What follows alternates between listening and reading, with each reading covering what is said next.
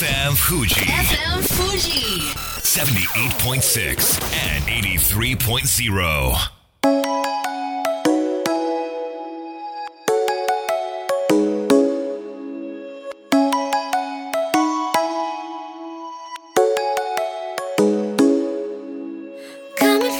月曜夜のひとときいかがお過ごしでしょうか？この番組「みんなのラジオは」自分の故郷を盛り上げたい誰かの役に立ちたい。ぜひ知ってほしい聞いてほしいそんなたくさんの思いを発信していく番組です。本日で第128回の放送東京代々木のスタジオビビットより公開生放送でお届けしてまいります。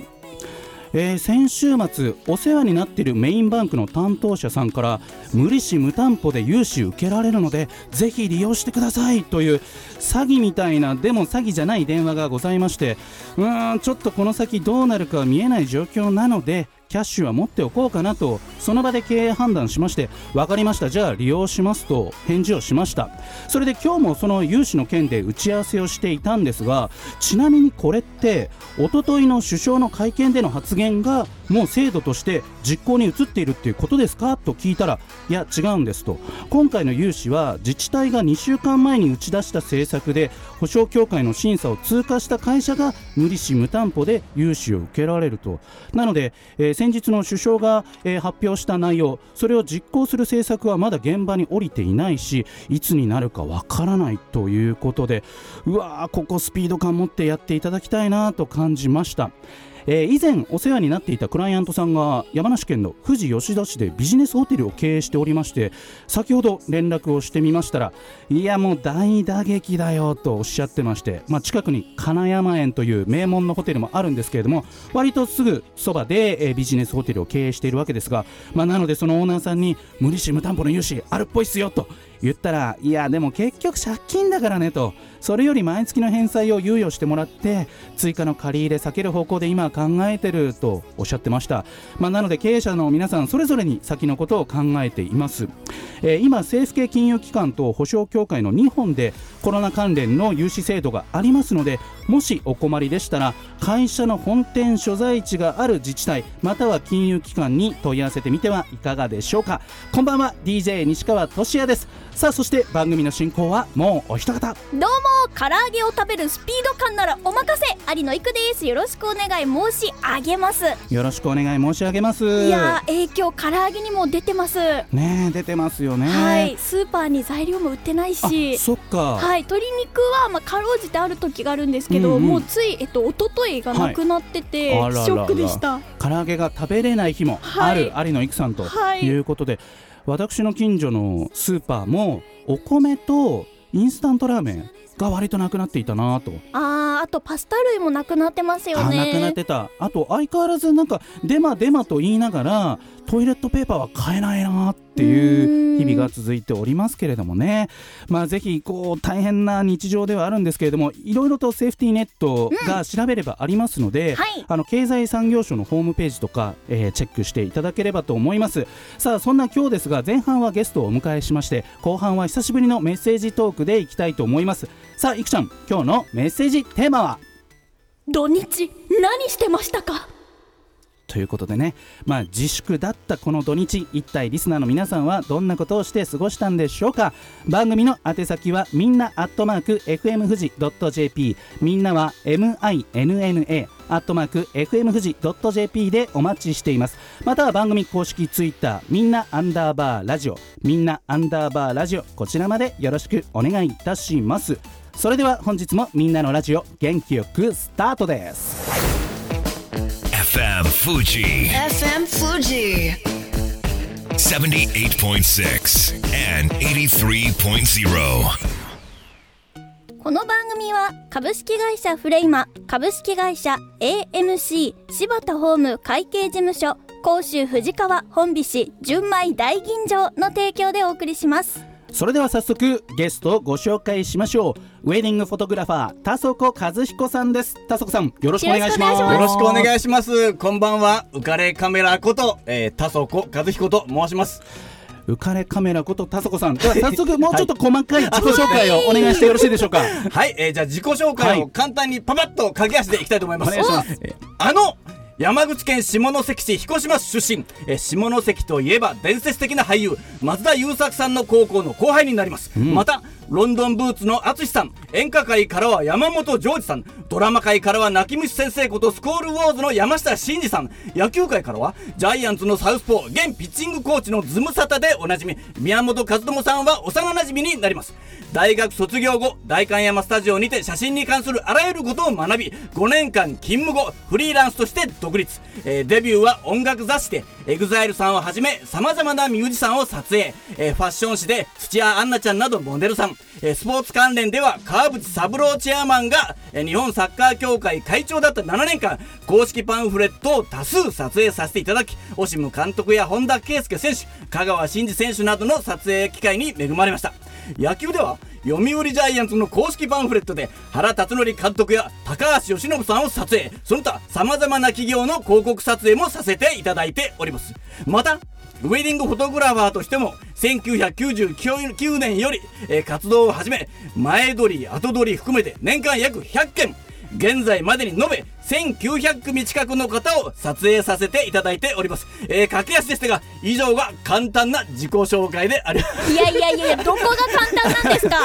いやーなんか惜しみなく実績をね出していただきました。こんなに黙ってたの初めてだっていう感じですけれども。あの見た目なんか d j k o さんのような めっちゃウェイってそう感じなんですよ。ねうカメラマンなんですけども芸人さんもびっくりのノリで喋っていただいておりますが、まあ地元が山口県ということで、もうこう地元愛にあふれた自己紹介でしたけれども、はい。そんな田底和彦さんにはい。メッセージが一通届いておりますのえありでがとうございます。いくちゃん紹介お願いします。はい。ラジオネームほたたっちゃんさんからです、あはい。こんばんは。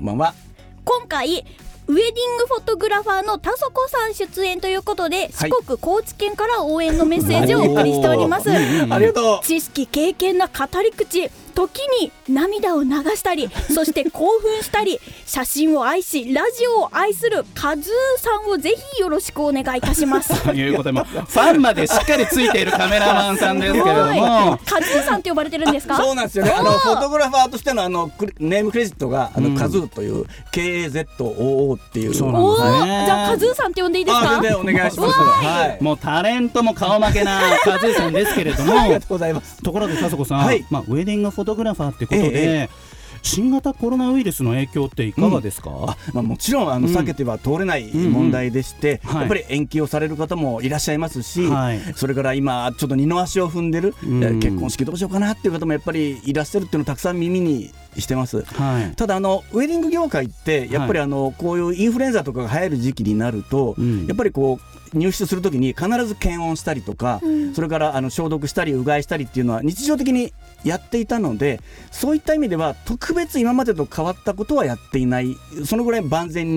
にどこもやっているので、まあ、あの二の足を踏む方いらっしゃると思いますけれども、まあ、会場側は非常にこう気をこ気をつけてやってるのが事実ですね。うん。そうなんですね、はい。まだそこまで現場混乱していない状況ではあるということなんですね。まあ、そんな田底さんですけれどもなんと山梨県にも何度か撮影で足を運んでいるんですよね。そうなんですよ、うん。もう山梨といえば、まあ、うんフルーツパーク富士屋ホテル、おー。えー僕あそこのパンフレットポスターの撮影を、うん。えーある程度の期間やらせていただいてましへて、まあ、フルーツも美味しいし、うんうんうんまあ、あの僕横浜に住んでるので、はい。伊沢温泉の花火大会、うん。あるじゃないですか、いそこにも足を運びますし。横浜に住んで いることはあんま関係ない。いやいやそこから割と車で家族で行くにはそんなにねえちょうどいいドライブの時間なので。いい距離感なんですね。ほったらかし温泉もありますし、そうですね。非常に僕としてはもう第二のふるさと ー。山梨県を嬉しいですね、はい。ありがとうございます、まあ、そんな田底さんはもうキャリア25年を超えるカメラマンとしての実績、はい。もう先ほど余すところ、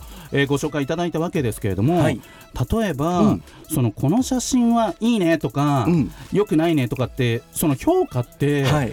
どうやってされていくものなのかなって教えていただきたいんですけれども。西川さん、はい。いきなり確信に。そうなんですね。あのね、割と尺がね、限られてるから、もう スパッといっちゃおうかなと。わかりました。はい。えっ、と、そうです。まあ僕もキャリアが長いので、うん。やっぱりこう、いろんな写真を目にしてるんですね。アーティストもたくさんいらっしゃいますし、でいろいろ見る中で、いい写真ってなんだろうって常日頃、うんうんうん。日常的に自問自答してるんですけど、やっぱり、いくちゃん、あれ、いい写真って、例えばパパやママがはい。撮った写真はい。って、やっぱりこう、愛情が溢れて、るじゃないですか、うんはい。ああいうの見ると、はい。うわー僕絶対にこれでシャッター切らないなとか思うんですよね。でもやっぱり親からしてみたらいやこの表情やこの仕草さえも愛おしいうん。っていうことで多分撮ってるんだと思うんですよ。僕らある程度形になってたりとかちゃんとしたところを撮ろうと思うんだけどうん。そういうことじゃないんだよっていうのがやっぱ溢れているのでそういった意味ではこう撮る側と撮られる側の関係性がきちんとできている。それがちゃんと伝わる写真ってやっぱりいい写真だなって思うんですよね。深いですね。深いんですよ。だから多分いくちゃんとかもたくさん写真撮られると思うんですけど、はい。はいやっぱりこいつ誰だよっていう人に撮られるのと、はい。ちょっとでもコミュニケーションを取ってあこの人悪い人じゃないかもとかって思う人に、はい。えーうん。笑顔を出すのとは全然違うじゃないですか。言われてみれば。そうですよね。そうですね。それがやっぱり写真に伝わ出てきたらあこれいい写真なんかそその時の楽しい空気感が出てるよねとかっていうふうになると思うので、ぱそういう関係性がうんちゃんとできていて、それが伝わる写真がいい写真なんじゃないかと。ということは田底さん自身もそうそうたるアーティストを撮ってますけれども、はい。そのアーティストさんへの,、うん。あのそのコミュニケーションっていうのははい。もう惜しみなくやったと。そうですね、うん。もうのっけからもう場合によってはもうコスプレで行く場合もありますし。いや中にはね気難しい方とかねたくさんいらっしゃるわけい。で、らっしゃいます。そのあの心をこうどんどん砕いていくみたいな。そうですね。もう最初会って10秒ぐらいが勝負ですかね。もそうね。いきなりのそうですね第一印象ってやつですえええね。えやっぱりそこ大事だと思いますね。意識してらっしゃるということなんですが、はまあそんな田底さん、もうリスナーの皆さんもお気づき、この流暢な語り口、はい。なんと某ラジオ局で DJ もされていて、イベントの司会もやっちゃうっていうことなんですけれども、はい。なぜカメラマンなのに DJ やって司会もやっちゃうんですか、カズーさん。ですよ。いやそうなんですよ。僕もあのでもそういったさっき言ったように撮影の時ってすごく楽しい雰囲気じゃないですか、はい。でもそれはなかなかこう表に出せない。うん。写真であくまでその写真が勝負なので、はい。その雰囲気もなんかこう皆さんに伝えられないかなと思ってそれにはちょっとラジオが最適なんじゃないかとうん。思ってラジオでいやこんな風にいつも撮影してるんだよとか、うん。こんなことをカメラマンって考えてるよとかあるいはあのこういう方を撮った時の裏話とか。えーね、こんなに笑ってるけど実は非常に朝から不機嫌でねみたいな。なるほどね。ね、まあ、そんなこともちょっとなんとなくうん。伝えたりとあー。かそれもまあ関係性ができているので、まあ、言ってもいいかっていうような感じなんですけどね。まあ、その田底さんのはい。番組、アシスタントがすごく魅力的な方で、はい。結構人気のアイドルの方とかアシスタントにつけて、えー、すごい。そのねアイドルのファンを巻き込んじゃってるわけですよ。おめちゃめちゃね戦略家なの。なんですけどね、成り行きなんですけど、成り行きなんですね。はい。でもまあ皆さんあの結構喜んでくれて、そのラジオ番組もいろいろ聞いて、それこそ今四国高知の方がちょっと、えー先日あのトークライブやったんですけど、はい。高知から来てくださくださったりとか、えー都内にまで来てくださったりとかしてね、非常にこう熱い方たちがいらして、はい。なんかそのよりカメラマンうのん。なんかこの仕事の楽しさをカズーさんが教えてくれてるのかなって感じするんですけれども、はい。例えばこのラジオ聞いて、ええええ。カメラマンなんかなってみようかなと思ったら、うん。こなんか普通に就職するとかともまた違う職業じゃないですか。そうですね。カメラマンってどうやってな,、成り上がっていったらいいんですか？カメラマンになるのはとにかく、あの自分が好きなものを撮影するのが一番うまくなるへー近道だと思いますね。え人なのか景色なのかも物なのか。構わないですけあどー最初撮るじゃないですか。そうするとうまくいかない、おうん。こんなの撮りたいなと思ったのにうまくいかない、うんうんうんそうするとこれなんでだろうって考えるところからやっぱ勉強って始まるので、うん。そのまあ、もちろん写真学校に行って基礎を学ぶっていうのも、まあうん。それも一つの方法ですけど、はい。でもまあ結局行き着くところはその基礎を学んだところで、うん。撮りたいものが見つからなければ何も撮れないわけじゃないですか。そっかそっか、まあ、そんな田底さんは、はいあの心の支えになっている言葉があるということであ、はい。の元 J リーグのチェアマンのねあそうなんですよ。川内さんとのはい。その撮影のシーンがええ今も印象に残っているってことなんですけども、簡単にええ。ちょっとそのエピソードを教えてください。はい。まあ、川淵さんは撮影初めて撮影させてもらった時に、うん。写真をお渡しした時にその、えー、田底君と、えー僕は年間100回ぐらい、えー撮影をされてるけども君の写真が一番好きだよ。って 言って、まあ、殺し文句を言っていただいて まあ、それが、ね、僕の今の心の支えになって、やっぱそう言ってくださるんだなって、うん。まあ、こんなに意外な僕なのに そういうふうに言ってくださる方がいるっていうのが本当にありがたいなと。まあ、その被写体がね、はい。その撮影に満足した最後の一言をカメラマンにくれたわけですからね。すごい。ありがたいですよね。今からどれぐらい前の話なんですか、いやもうかなり前ですよ。まあでもそれをずっと支えにやってるっていうのが。でもその間ずっと川淵さん僕を撮影させていただきましたのでうん。その協会の会長緒にいらした間ですね、ずっと撮影させていただいたのでね。まあ、全くその話は嘘では、まあ、なかったんだろうなと、まあ、うん勝手に僕は思っていはい、ます。そうなんですね。あっという間に時間が来てしまいました。最後にリスナーの皆さんに田底さんからメッセージをお願いします。はい、まあ、こんな僕ですが、まあ、一応二刀流ということで、まあ、ラジオや写真やってますので、はい。ぜひ、えー皆さんも必ずできますから、うん。できない方が不思議だよぐらいな気持ちで可能性を閉じないでいろんなことを一つだけじゃなくていろんなことをやっていただきたいなと思ってます。はい。ツイッターのアカウントは浮かれカメラでしたっけ？浮かれカメラなんですよ。はい、はい、アルファベットで検索してみてください。お願いします。ウェディングフォトグラファー田底和彦さんでした。ありがとうございました。ありがとうございました。さあこの流れでウェディングの現場でよくかかっている一曲だそうです。お届けしましょう。ワンオクロックで Wherever You Are さあみんなのラジオ改めまして私西川俊也と有野育で。お届けしております。さあ後半はテーマトークでいっちゃいましょうか。いくちゃん改めまして今日のメッセージテーマ教えてください。土日何してましたか？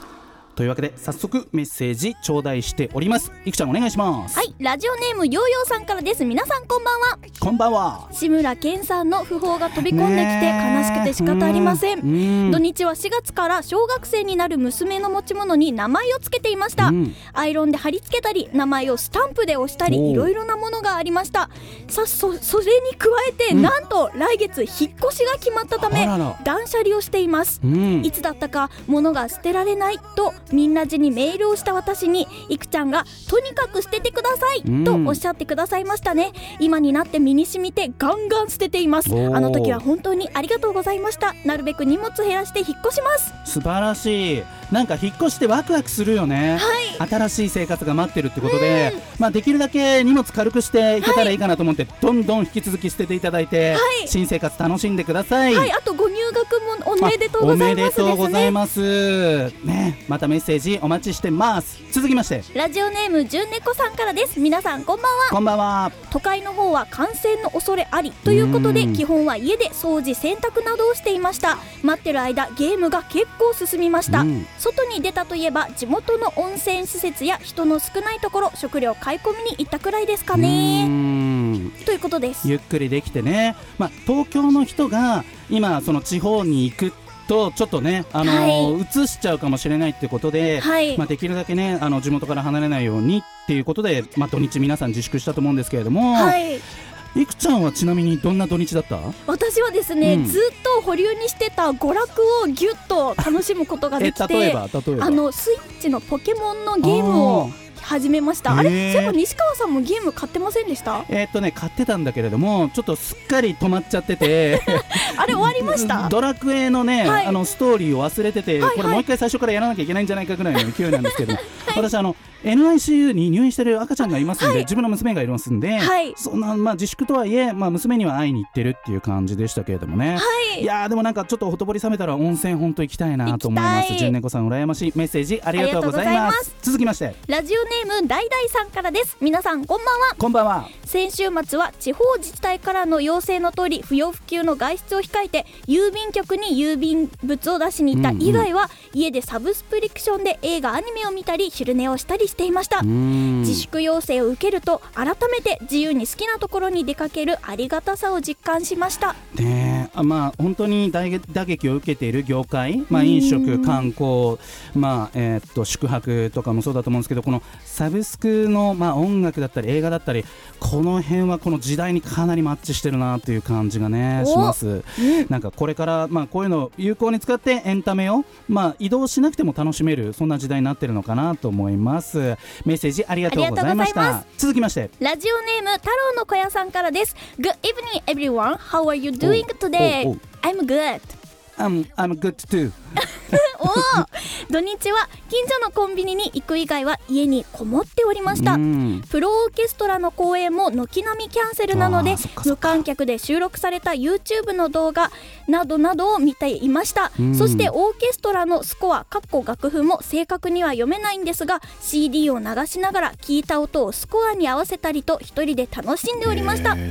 外出自粛で済めばいいんですがお医者さんもいつロックダウンが起こってもおかしくない状況だからね。医者でもわからんのですよとおっしゃっていました。ん。一日でも早く安心して生活できる日が来ることをただただ願うばかりですね、クラシック業界のその演奏家の皆さんもやはりそのいろいろとイベントコンサートが中止になって、まあ、そのお支払いがどうなってるんだっていうことをねツイッターでもいろいろお見かけするとなかなかこう収入が止まっているっていうことでね。あまあなんかこうどうやってこの辺り保証とかねなんかしていけばいいのかって考えなきゃいけないなって思いますけれどもね。なんかこうクラシックの業界も明るい未来が来るといいなとすごく思います、はい。メッセージありがとうございます。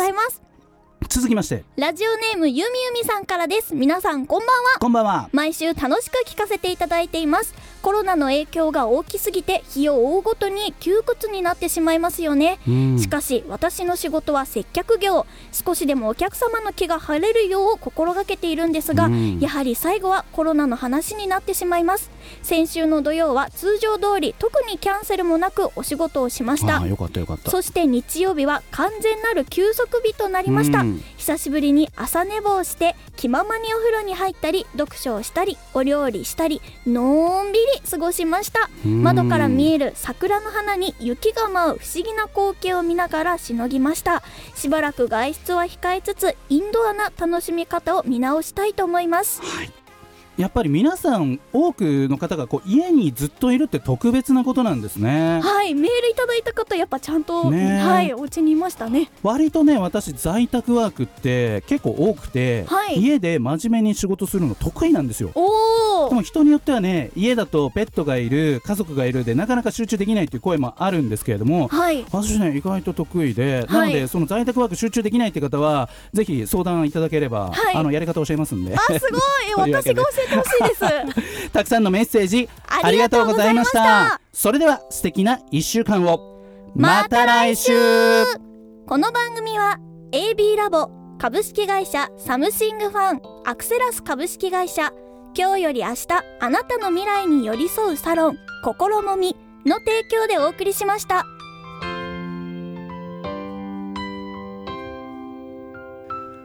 最後だと分かった。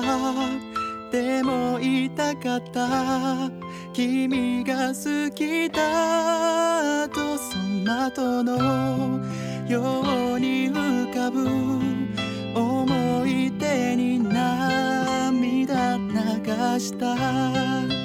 健やかなる時も心やめる時も励ましてくれたしいつだって味方でいてくれた。勘違いした僕はそんな状態